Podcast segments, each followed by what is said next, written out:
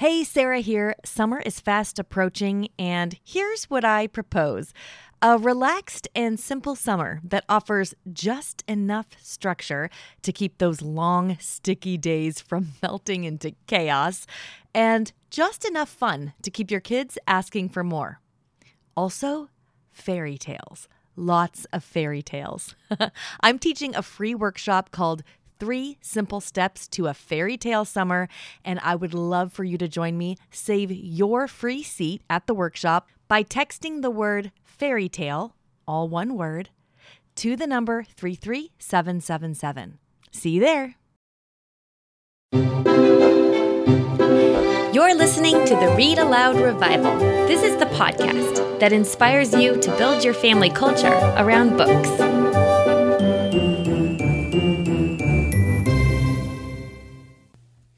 This is episode one. I'm Sarah Mackenzie, and I'm really glad you're here. I look forward to connecting with you here in this new format, and I'm super excited to inspire you to. We'll get back to the show in just a minute.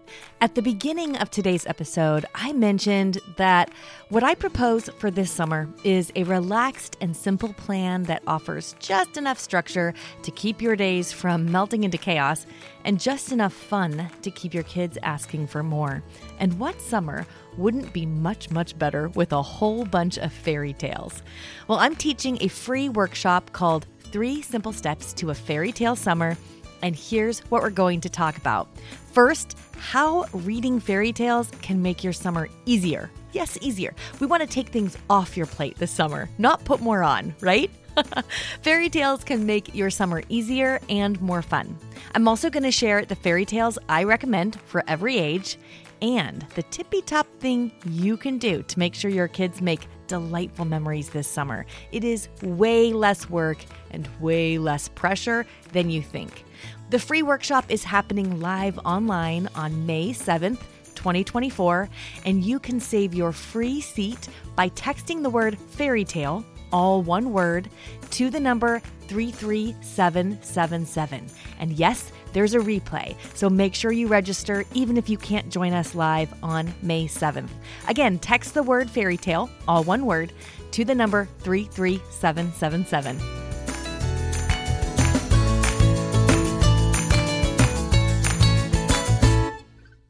make reading aloud a bigger, more central part of your family life. I've got some awesome guests in the lineup for the next few months, and it's going to be a lot of fun. So I'm really glad you're here right at the start of it. A little backstory for those of you who might not know I started the Read Aloud Revival as a series of posts I ran on my blog amongstlovelythings.com. We talked about strategies to help us read aloud, Things like how to keep toddlers busy, how to choose books for boys, how to find excellent audiobooks, and how to get motivated to read aloud when you've fallen out of the habit. It was really fun, and we had some fabulous discussions in the comments there, but I really felt like we could make more headway by chatting about this as a podcast and bringing in some of the people who inspire and encourage us most when it comes to reading aloud to our kids. So here we are. That's what we are doing today. And every few weeks, I'll have a new episode for you. I've already got the first few months lined up, and I can tell you one thing for sure the spring and summer will be loaded with great inspiration. So make sure you subscribe to this podcast so that you don't miss any of it. You can subscribe directly to the podcast in iTunes or head to readaloudrevival.com to pop your email into the form there, and I'll send you a heads up every time a new episode is up. Today, I have the honor of chatting with Andrew Pudewa from the Institute for Excellence in Writing. Andrew has been hugely influential in my own understanding of the importance of reading aloud.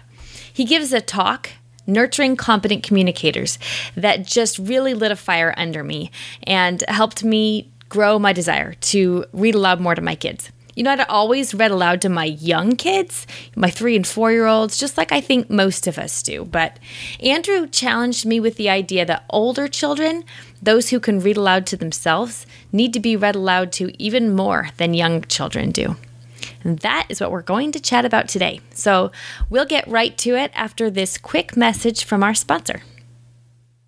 Once upon a time. Do your children love those words? Then join us each week at Sparkle Stories. Our stories are simple, delightful, and filled with a sense of wonder. They'll inspire children to play, to marvel, to laugh, and to be kind. How to enjoy Sparkle Stories? Well, you can subscribe to any of our eight original story series and hear new stories each Friday, or try one of our many audiobooks. And each week, we share a free story on the Sparkle iTunes podcast. You'll find us at www.sparklestories.com. Enjoy! Hi, Andrew. Hi, Sarah. Thanks so much for being with, uh, chatting with me today. I know it's a super busy time of year for you with conferences all over the country and a packed travel schedule. So I really appreciate you taking time to talk to me today. Oh, it's a joy to do so. Well, tell us just a little bit about your family and the Institute for Excellence in Writing so that our listeners get a bit of an idea of who you are and what you do. You all have uh, seven children. Um, five are grown. The other two think they're grown, uh, but they're still at home. Uh, 17, 14. I have uh, five grandchildren, so I'm moving very rapidly into being the uh, very experienced grandpa. Um, we uh, live out here in eastern Oklahoma, a very rural location where we uh, came five years ago from California and built a nice big uh, office warehouse uh, on our property. And we have uh, Institute for Excellence in Writing, where we uh, coordinate uh, my speaking and, and online classes. And of course, mostly we're known for our video courses on helping um, parents and teachers help children learn English composition with a system of structure and style. And uh, we keep um, adding little new products and services and, and growing over the years and uh, primarily servicing the homeschool market. And it's been a, a great ride.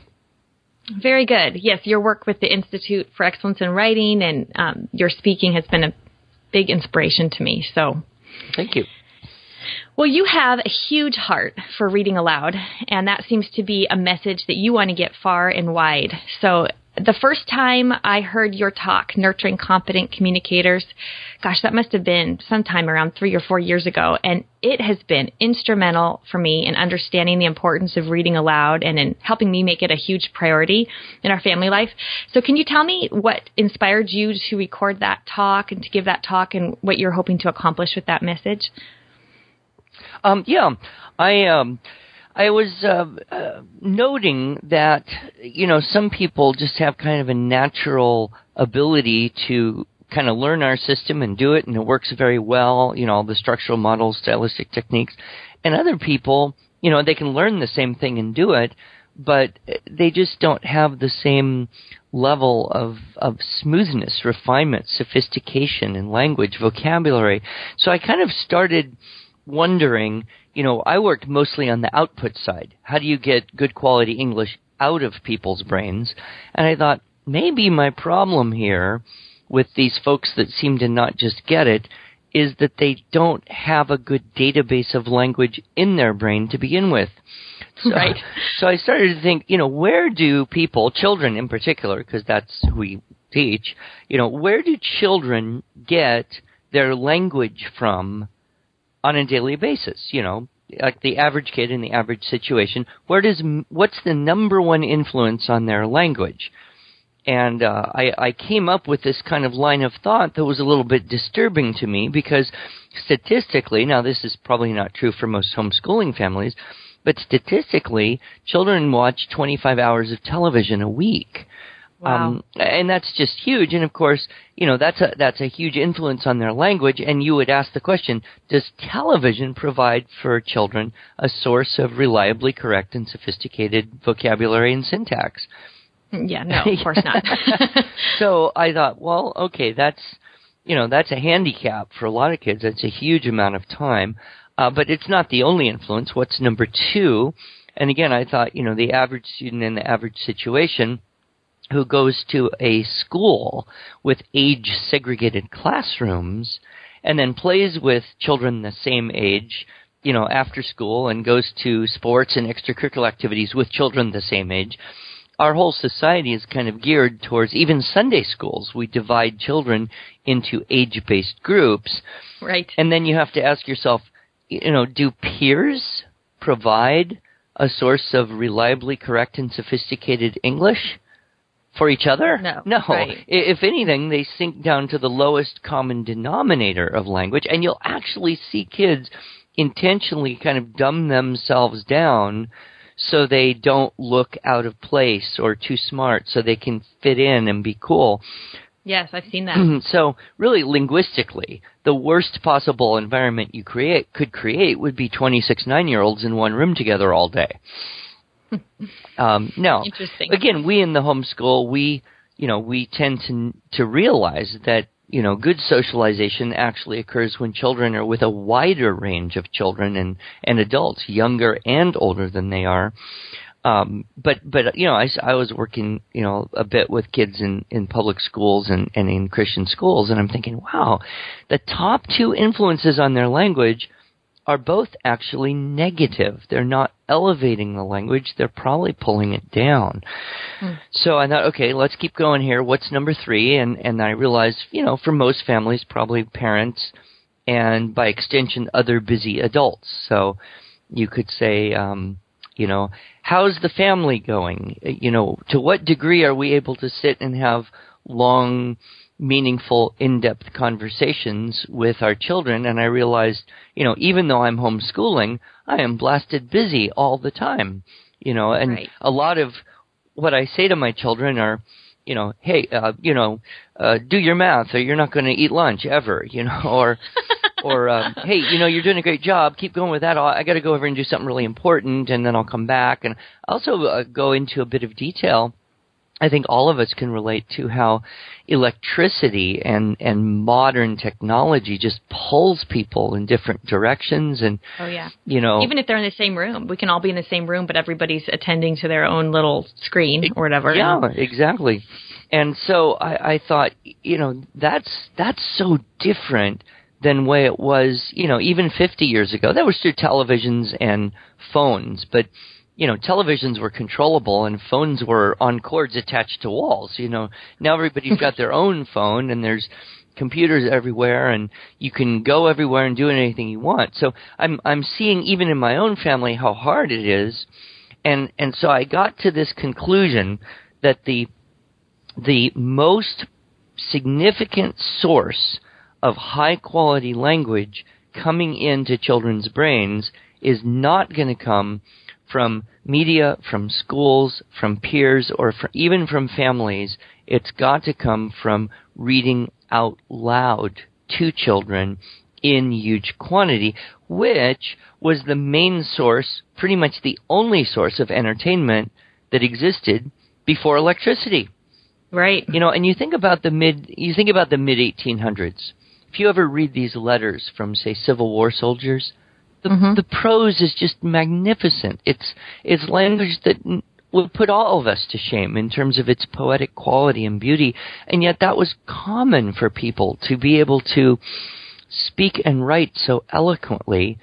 And I think it's because the culture for you know so long for many many generations particularly in the white population of North America was to you know sit in one room with you know from great grandma to the baby on the floor and read to each other and read Right. the great literature and the scriptures and talk and you know this whole this whole very literate culture was primarily developed in the home through reading out loud and when i realized that i thought this is the real problem with the increasingly not even illiterate just illiterate society not people who can't mm-hmm. read people who just don't read in this country Right.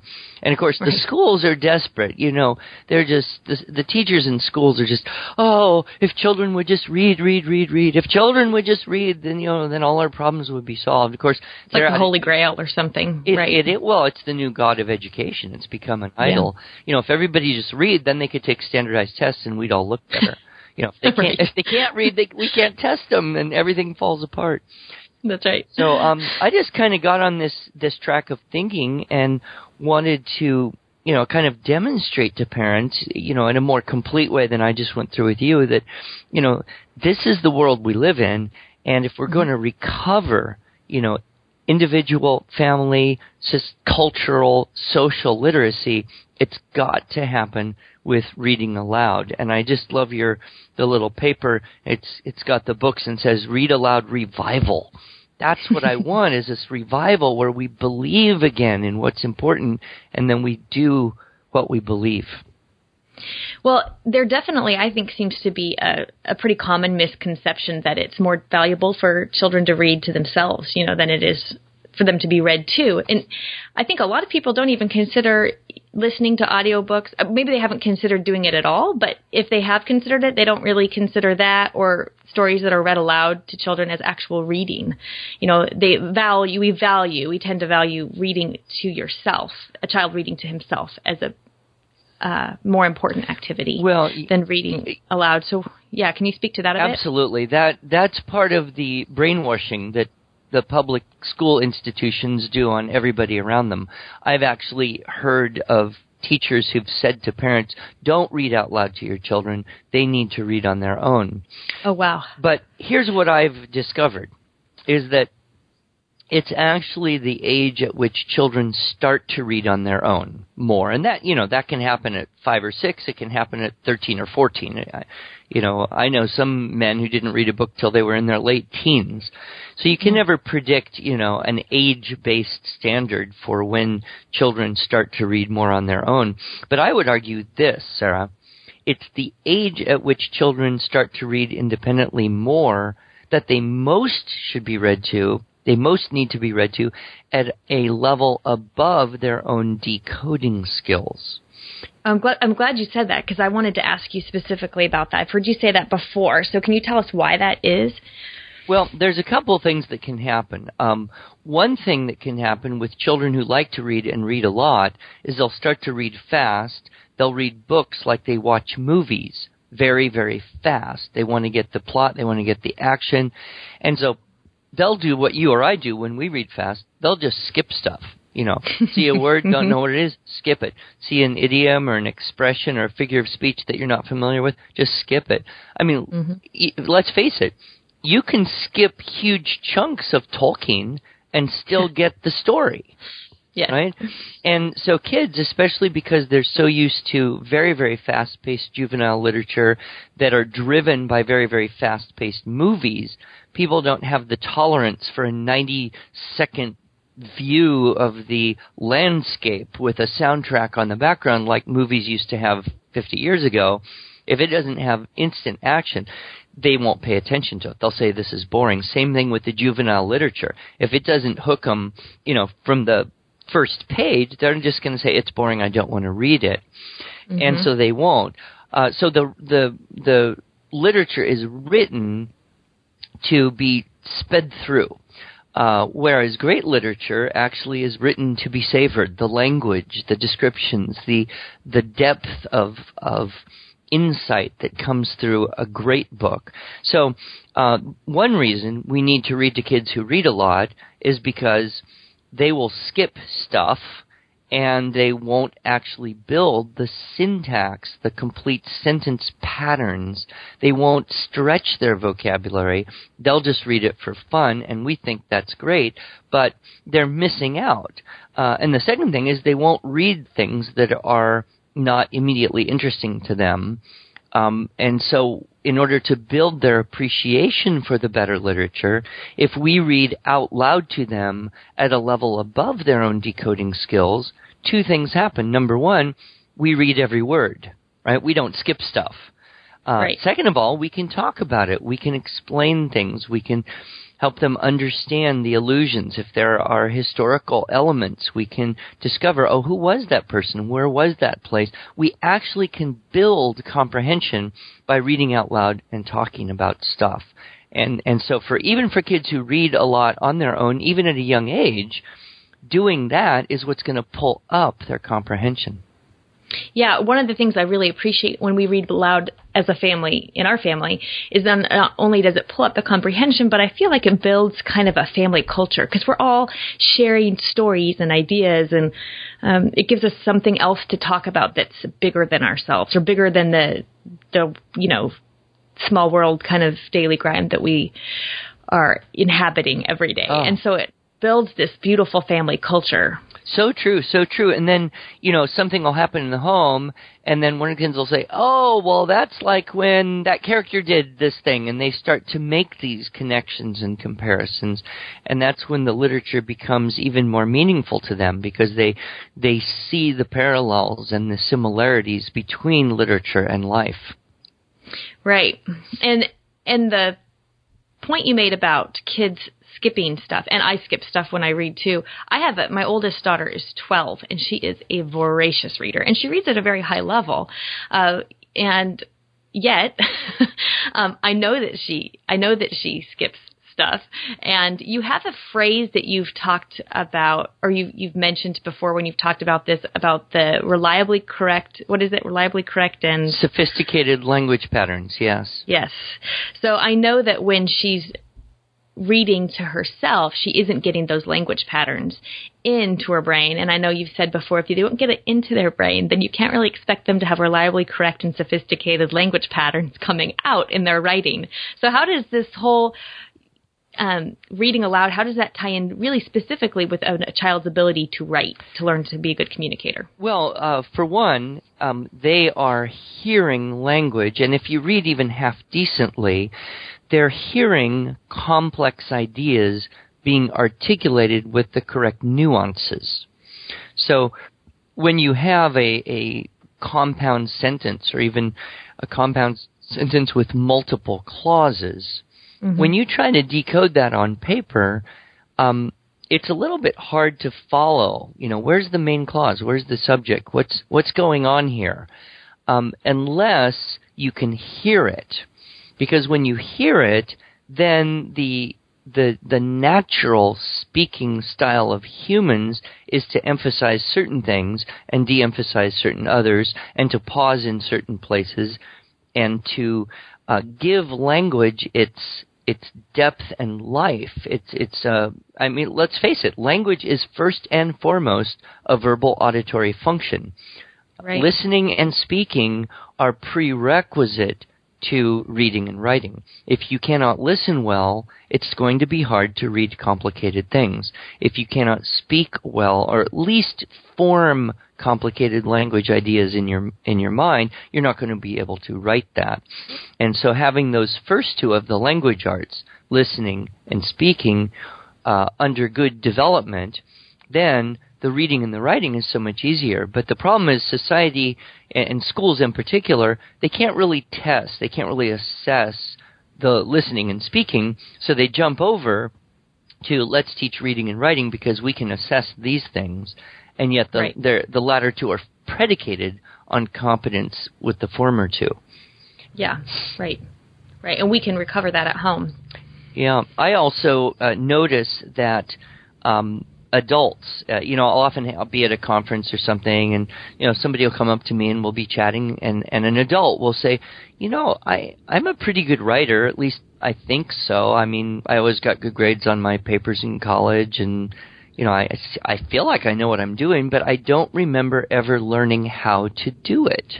Right? It was just kind of mm-hmm. a natural thing that happened. I will ask them. I will say, "Did your parents read out loud to you a lot as you were growing up?" And eight times out of ten, they'll say, yeah, yeah. As a matter of fact, yeah, my father read the Reader's Digest every day after dinner. How, how'd you know wow. that? You know, and, and the two times out of ten when they say, no, my parents didn't read out loud to us, but I was the oldest in my family, and I used to read to my younger siblings a lot. You know. Oh, interesting. Because okay. when you read it out loud, you're kind of forced to read every word with the better expression, the nuance, the phrasing that builds the language database so well. Right.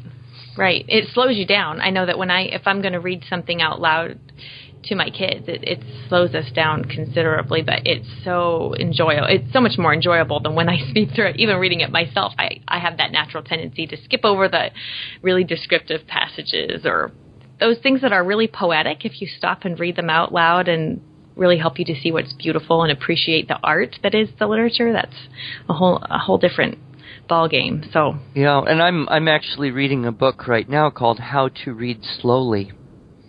Oh, I don't think I've seen that one. Who wrote that? Um, Sire, S A R E. I've been on it okay. for quite a while.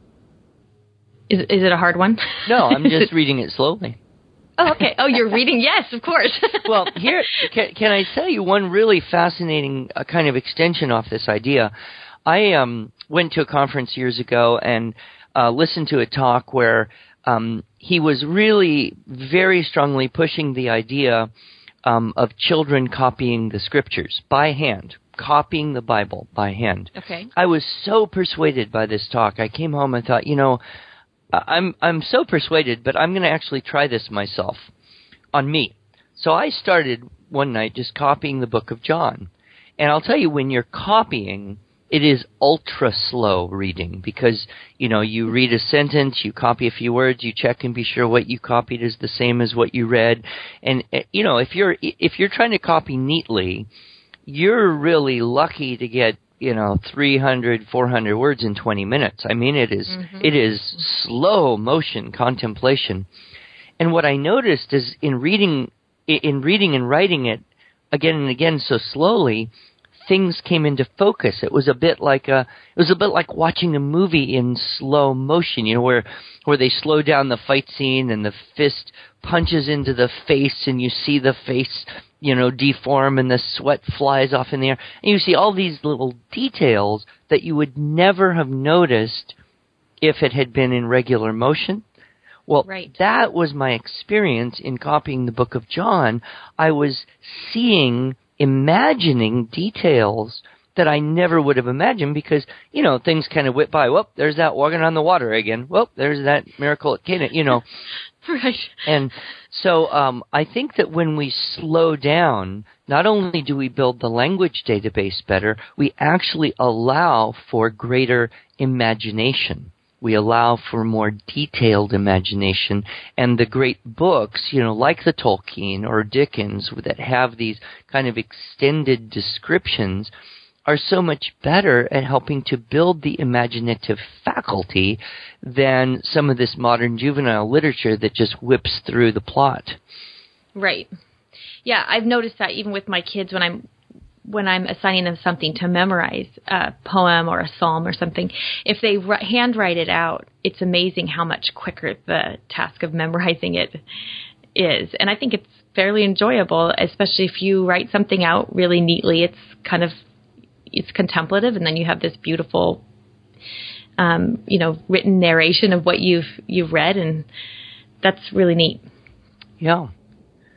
Well, I asked the readers at my blog if they had any specific questions for you, and are you up to tackling a few of those? Oh, I love questions.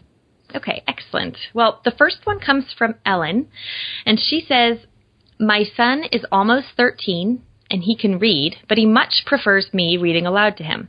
His reading independently is slower and he has a harder time focusing. Am I making it worse by continuing to read to him aloud? That is a great question, and it is Ellen is not alone in having that question. It's probably one that I answer every week at a convention multiple times. and um, one thing I like to share with people is kind of the story of my son, because he literally couldn't read anything out loud. I, or, or, I'm sorry, at all independently. He couldn't read anything until he was almost 12 years old. Oh wow, okay. Um, he, you know, he he couldn't read. I mean, you know, he could sound out words like mom and cat when he was nine and ten. But you give him a word like, you know, bed, and he just flip out beg, deg, bad, blah, blah. Mm. I get it. oh." that's that's how my 8-year-old son is. Yeah, Mhm. and so you know, it's not like I don't know how to teach someone to read. It's just that you know, neurologically, he was just not going to do it, no matter how hard you you know you try to drive the phonics into his brain. He's just not ready. And as I said earlier, uh, you know, I know any number of teenagers. Uh, of men who did not read a book until they were teenagers. Mark Hamby, big speaker on the homeschool circuit. Do you know Mark? Mhm. Mm, Yeah, I'm familiar. He didn't read a book until he was 20 years old. Really? I did not know that. Yeah, now he owns a publishing company. you know, right. so but Paradox. Here, here's the really interesting thing: because my son couldn't read, and certainly couldn't read at grade level until he was about 15 or 16, he got way more into his ear than any of his his siblings, any of the girls. And hmm. the the truth of it is, he's actually the most eloquent writer of any of the kids at his age because he's got the most extensive database of reliably correct and sophisticated language patterns because he never read drivel.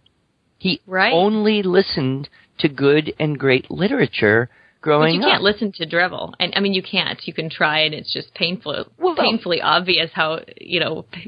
Just yeah, I tr- I tried once to listen to uh, True Confession just because I was curious, you know, what it was. I tried to listen to Twilight, but it was just so awful. You know, I gave up yeah. after about five minutes. You know, why would I torture myself with this right. horrible language? When there's so much other great out there. So what it's kind of like here's here's my analogy. Have you heard that thing about how they train Secret Service to detect to detect counterfeit? Is no. they let they let them only see real bills and they handle only real bills. And so then when they find the counterfeit bill, they detect that it's not real. If, oh, interesting. If children only hear good literature, then they will be sensitized to that. They will have an appreciation for the reality. Whereas uh, what we do, and, and Andrew Kern points this out very boldly and, and clearly when he says, you know, we stupefy kids when we put them in first grade. They're intelligent when they're home at five and we're reading them books and they're listening and imagining, and then we set them down and say, here, read this. Max the cat sat. Max the cat mm-hmm. sat and sat. Max sat. And you're just thinking, ah! I mean, this is that intellectual insult to any human being. Right. And so we, we actually start to dumb them down by teaching them to read. Um, so now I'm not saying we don't teach decoding skills and, you know, books with simple phonics are important for that. But if we don't continue to feed them high quality literature at the same time, then they become deprived of good language. And then we, right. we exacerbate that by putting them in a world where, you know, they, they are getting who knows what from the media, from peers, parents, and, and adults are busy. So I would say to Ellen, um, I think you should be happy that he still loves listening uh, and don't ever stop reading out loud to him. Read everything you need to if it's better comprehension. And, you know, there will be a time, and it, you know, it may be next year, it may be four years from now, it may be ten years from now, when, when he'll, his own decoding skills will come up to his listening skills. And that will probably blow her away. But it certainly doesn't have to happen on, on any kind of rushed schedule, unless, sure. of course, you put in a kid in a public school, at which point they're all anxious about, you know, reading levels and comprehension levels. Um, the other thing, I'll tell you, this is, it was so cute. Um, just melted my heart. I have an adult daughter, uh, Genevieve, who's, uh, mid, mid thirties right now. I'm not even sure how old she is but um, she lived at home uh, on and off in her 20s uh, before she was married. Recently, she was married, and we would read out loud, and she she would love to hear me read out loud, even though she's one of those kids who was reading *Lion, the Witch, and the Wardrobe*, you know, back to back ten times through when she was six years old. And she said to me, she said, "You know, Dad, when I listen to you read, it's kind of like I'm listening." It's kind of like I'm seeing everything in color. And when I oh, when I read it analogy. myself, it's it's more like black and white. So e- even for kids who do read extremely well and have from a young age, there are I think some real benefits. But the last thing I wanted to say to Ellen is, you know, my son, I think honestly, it was a blessing for him to be such a late reader because he avoided reading any junk. He only got great quality language into his brain and he became the more eloquent speaker and writer of any of his siblings because of that. So you keep reading out loud as much as you want and don't worry at all, you know, if his his independent decoding skills are behind. They will catch up eventually and it really doesn't matter when. Oh, that's very good. That's very inspiring. And you know, it's funny for me. My my first two read they were my first two daughters read when they were younger and my son is just not not quite there yet and I never feel angst about it until uh, until someone sort of from the public school mindset, maybe uh, that whole idea of just they need to be reading at a certain level at a certain age starts questioning, and then I'll start to kind of wonder what I'm doing wrong. But you know, he speaks very well, and he li- loves to listen to stories. And even my oldest daughter, who reads voraciously on her own, if I offer to read aloud to them, she'll slam her book shut and yes, please. So it's just mm-hmm. that, yeah, it's really great. Okay, so then another question we have is from Erin, and she says. I would love to know Andrew Pudewa's thoughts on a mid elementary child thinking he is getting too old to be read to. We have always read aloud as a large part of school and also as a family, but my oldest keeps dropping heavy hints that he thinks he's aging out of reading aloud. Well, um, that you know, there is that desire of you know every eleven-year-old to grow up faster, and that's normal and natural. I think what you know, there's a couple responses. One response is, well, it doesn't matter. I want you in the room. We're reading aloud as a family. It's non-optional, so just you know, play with Legos and listen. And mm-hmm. and we're not going to debate whether this is a good use of your time or not. Um, you know, so you can just make rules and kids that age can live with them. You know, around 14 it's a little harder. Although I did it with a teenager and I said I'm going to read this book, The Fellowship of the Ring, out loud to everyone in this family. And if you don't sit in the room and listen to me read it to you, you don't get to go see the movie. You know? right. and what I found is that kids around a certain age, and of course this can vary, they do start to get a little fidgety. I mean, it's actually harder for a teenager to sit still and listen than it is for a seven year old. Oh yes. Um, mm-hmm. So you know, can they keep their hands busy?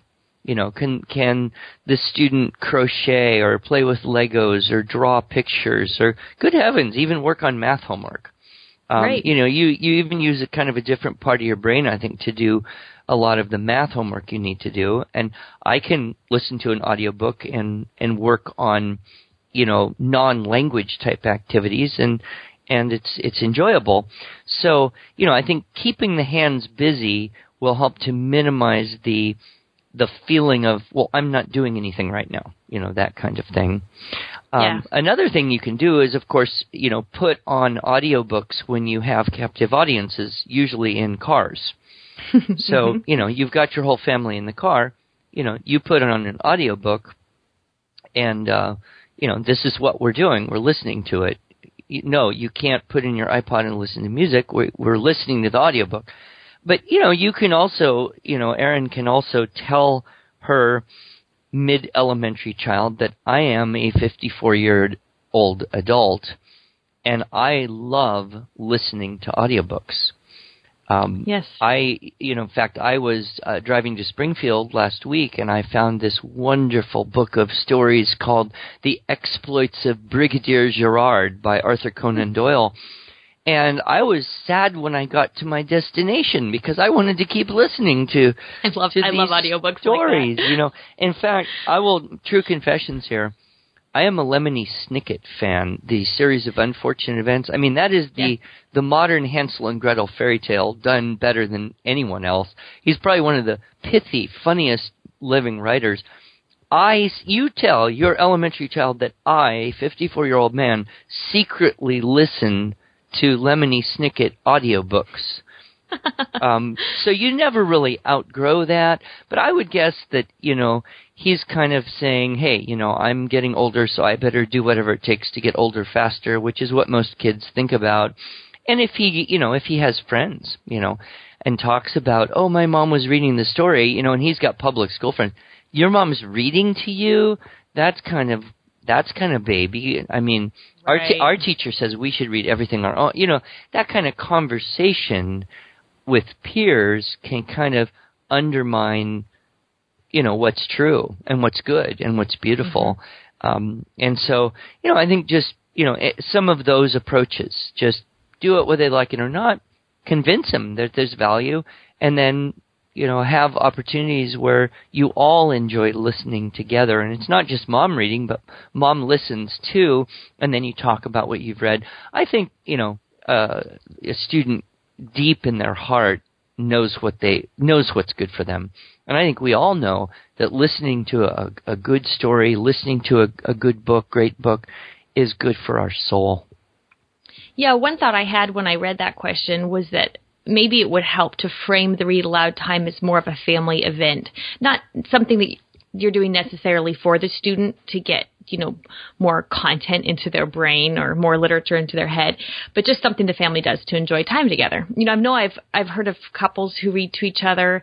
I think Leigh Bortins from classical conversations says that uh, she and her husband read aloud to each other in the evenings you know even when there's no kids around at all. I love the message that sounds that sentence you know i think that's that sounds romantic for one thing, but it's just a great way to connect with each other and with these bigger ideas. So, uh, when I talk about reading aloud as being a cornerstone of family culture, that's what I'm kind of thinking of is something that's meant to be enjoyed and relished for its own sake. So maybe if the student thinks of their read aloud time, if you know Erin's child thinks of reading aloud as something they do as just family culture rather than something that is being done to him as a way to improve him or whatever. Exactly. Maybe that would be helpful. Yeah, exactly. I think that's true. And the other thing is if this child, you know, actually is pretty good reader, um, why not put him on the job of reading part of it out loud to the family?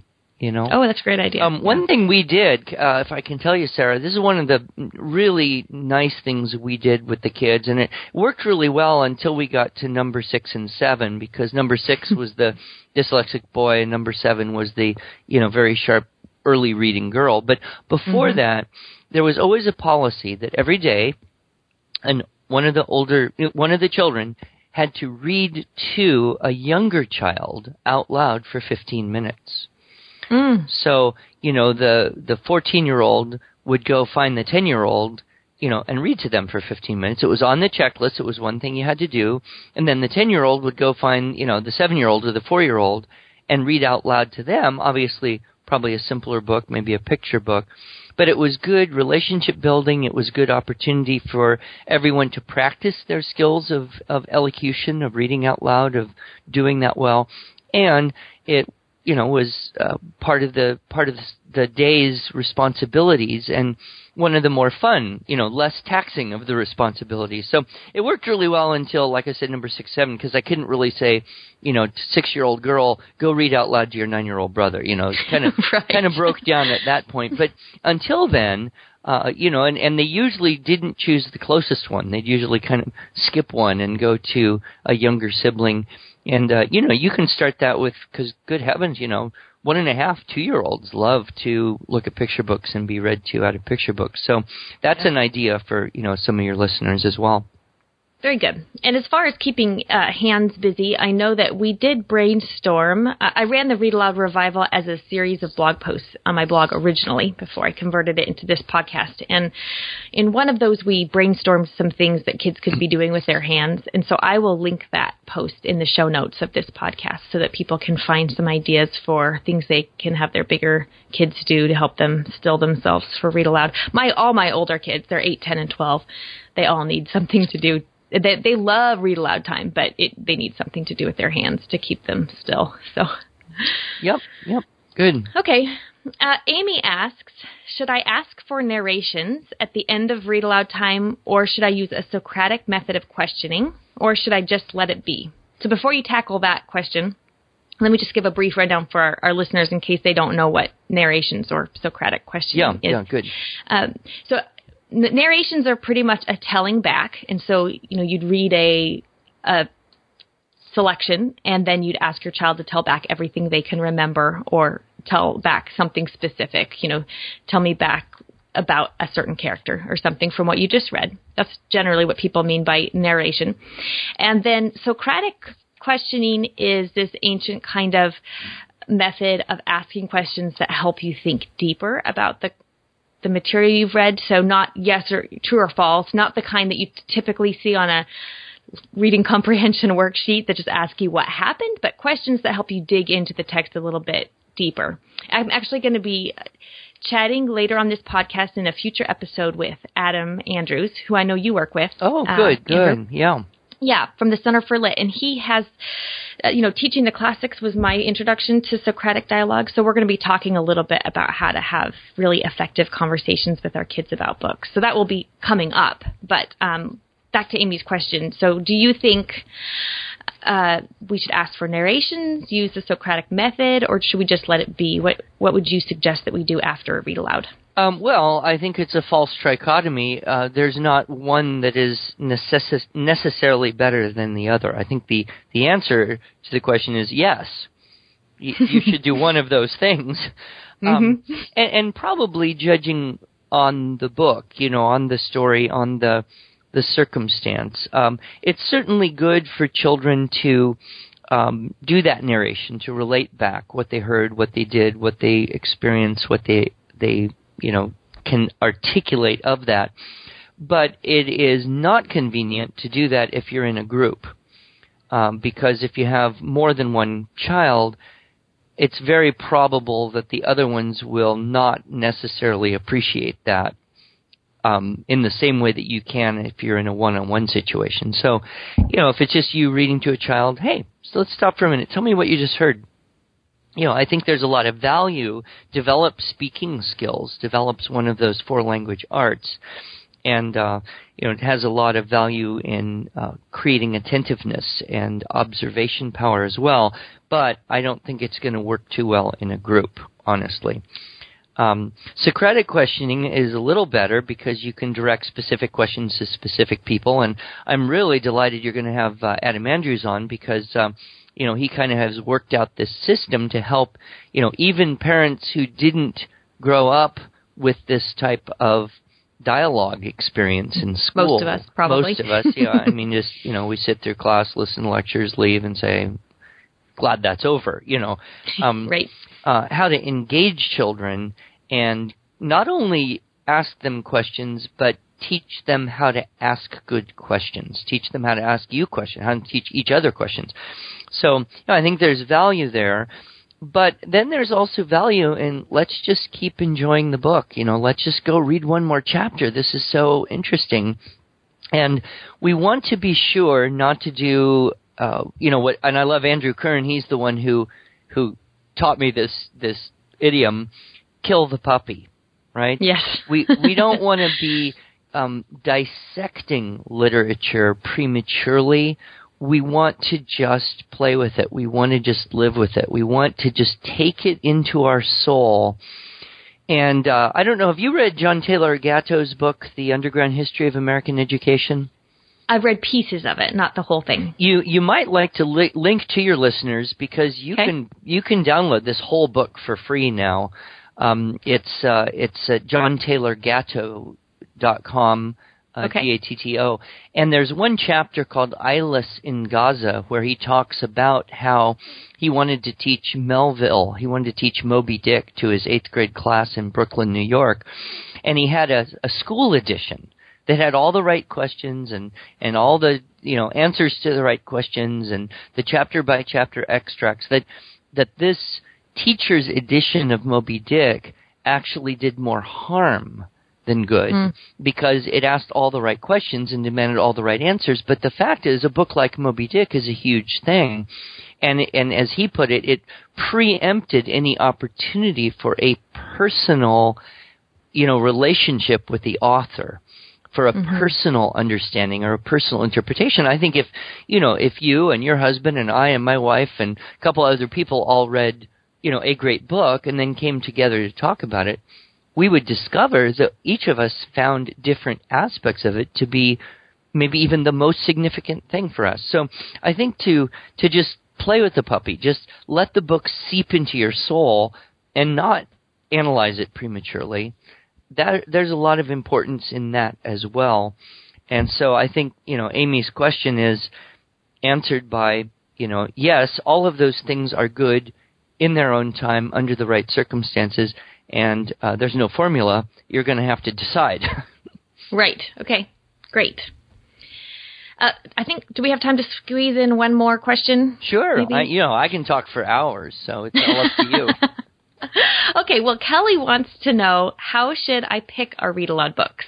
Should I choose them to enhance our studies or just choose books that seem interesting? My problem is I always choose books that enhance our studies so we never get to the good modern fiction books that I loved as a child. Well, um, certainly, you know, you want to read books that enhance the studies. I, I think that brings things to life. You know, for example, most people remember a lot more from having read or listened to Johnny Tremain about the Revolutionary War time period than they mm-hmm. would by reading a textbook about the Revolutionary War time period. Why? Because the textbooks give you facts, but there's no narrative really to lock it to. Whereas with the story of Johnny Tremain, you, you start to live the life with Johnny Tremain, And so you're there and you're, you're building your imagination and interest. So particularly with historical fiction, I think that's really important. In fact, you ask most of my adult children, you know, where'd you learn most of your history? They'll probably say historical fiction. Mm, mm-hmm. But my other advice to Kelly and all parents really is this. Read books that you want to read. Right? Because if you're reading right. a book you really want to be reading, you'll be having a good time with it. You'll be enjoying it. And if you're enjoying it, your kids will be enjoying it. And if you're reading a book that you don't really want to be reading, they will tune into that very quickly and they will probably not enjoy it all that much either. Uh, so, and I would even go so far as to say, you know, if you start in on a book and you're just really not having fun with it, just stop. There's no rules. Yeah, we've done that to. before. It's really hard. I mean, as hard as it is to carve out time anyway, just in our sort of busy culture, if the motivation isn't there, the intrinsic motivation that it's really enjoyable to read aloud, it makes it much harder to carve out time to sit and read aloud. So yeah, I found that enjoyment so, element to be really important. And and then what happens is if you're if you're enjoying the book, you'll you'll say, "Hey, do we have time for another chapter?" Yes, I think we do. Let's just mm-hmm. read more. So you'll actually you'll get more volume of reading done if you're reading books that you also you know that you want to read yourself as well. So, yeah, right, right, very good. Well, where can our listeners connect with you online? Well, our website, uh, we just recently broke down and, and bought the three letter domain name so we can look big. It's I, IEW dot com. Okay. And um, we've got on our website, I, I think it's quite intuitive and easy to navigate, but we have, um, you know, our help tab, we have our audio downloads tab, um, uh, or help and support it is, and then resources, uh, articles, video, audio. I have a um, uh, like a two-page article I wrote, kind of summarizing the importance of reading out loud and of memorization, which uh, I know you're you're also quite keen on. Mm-hmm. Um, and they can sign up for our e-newsletter. They can uh, get our our magalog. We just uh, sent it out um, in March, yes, and so it's mine. got some great little articles in there. And uh, if you want to know about events that are happening in our area, you know, be sure we have your your physical address as well. And then if we come and do some uh, seminars for kids or mini conferences or whatnot, we'll let you know. And um, we're great. Uh, and um, uh, I will go ahead and put links to all that up in the show notes too, because of that article, "One Myth, Two Truths." That's the one you're talking about, yes, right? Yep, that's the one yes, I mentioned. I'll make sure I link to that because that's a great read. And then um, "Nurturing Competent Communicators." I assume is still available on your site. Yes, that would be in the audio part, and we also Great. have a, a, search bar. So if you if you get a little bit lost, uh, the problem is we've got so much on the site now. Sometimes it's a little harder to find the things that you immediately want, but you can search for that nurturing competent communicators uh, as well, or maybe you can put the, the direct link. Great. And if any of our listeners are going to homeschooling conventions this year, make sure you check the IEW website because you can see where you can possibly get a chance to talk with Andrew or his team. You'll be at several of those, right? I will. Yeah, lots, lots Great. of them. It's we're hitting the busy season, and yes, I don't think I'm coming to Washington again this year. But uh, I know I've been watching. I watch like a hawk to see when you're coming. so, but we'll we'll so. hope to meet up again at some point. Yes, definitely. Well, thank you so much for chatting with me. It's been very enlightening and super fun, like I knew it would be. So I hope we can do it again sometime. Well, thank you so much for your time, and we'll look forward to um, putting this uh, podcast up on our uh, Facebook page and letting a lot of folks know about what you're doing out there, uh, serving the homeschool community with uh, friendly, energetic, informative, informative interviews. Perfect. Thank you so much, Andrew. Alrighty. God bless you, Sarah. You too. Bye-bye. Bye. Now it's time for Let the Kids Speak. This is the part of the podcast where we'll hear from kids in their own words about the books that have been read aloud to them. Hi, my name is Olivia. I come from Alabama. I am eight years old, almost nine. I want to tell you about my favorite book and Stink Mad, Mad, Mad, Mad Treasure Hunt. This is a very good story. It has one of my favorite characters in the story, Judy Moody. What I like about it was they won the treasure hunt. The end. Hello, my name is Hans and I am 10 and the fav- and my favorite book that my dad has read to me is The Hobbit. I like The Hobbit because of the many adventures and the voices my dad has for all of the different characters. Well, that's it for today's episode. Thank you so much for joining me. I'm really excited about this new venture. I think it's going to be a ton of fun, and I've got some great plans in store. For today's show notes with links to everything that was discussed, head to readaloudrevival.com and look for episode one. I'd love to know what you thought of today's show, so leave me a comment there. I really want this podcast to be something useful and inspiring for you. I'm wide open to suggestions, so let me know what you think we could do to make this a fabulous podcast. Also, you can pop your email into the form there at readaloudrevival.com, and I'll send you a heads up whenever a new episode is ready. Also, if you enjoyed the show, it would be a huge blessing to me if you rated the podcast in iTunes. You can go to readaloudrevival.com and then click a button there. Uh, then I'll I'll walk you through how to do that. It only takes a minute. It makes a really big difference in getting the word out about the podcast. So I'd appreciate it to anyone who's able to help me out with that. Thank you, thank you for listening. This has been loads of fun. I look forward to many more episodes coming up. Until next time, go build your family culture around books. Thank you.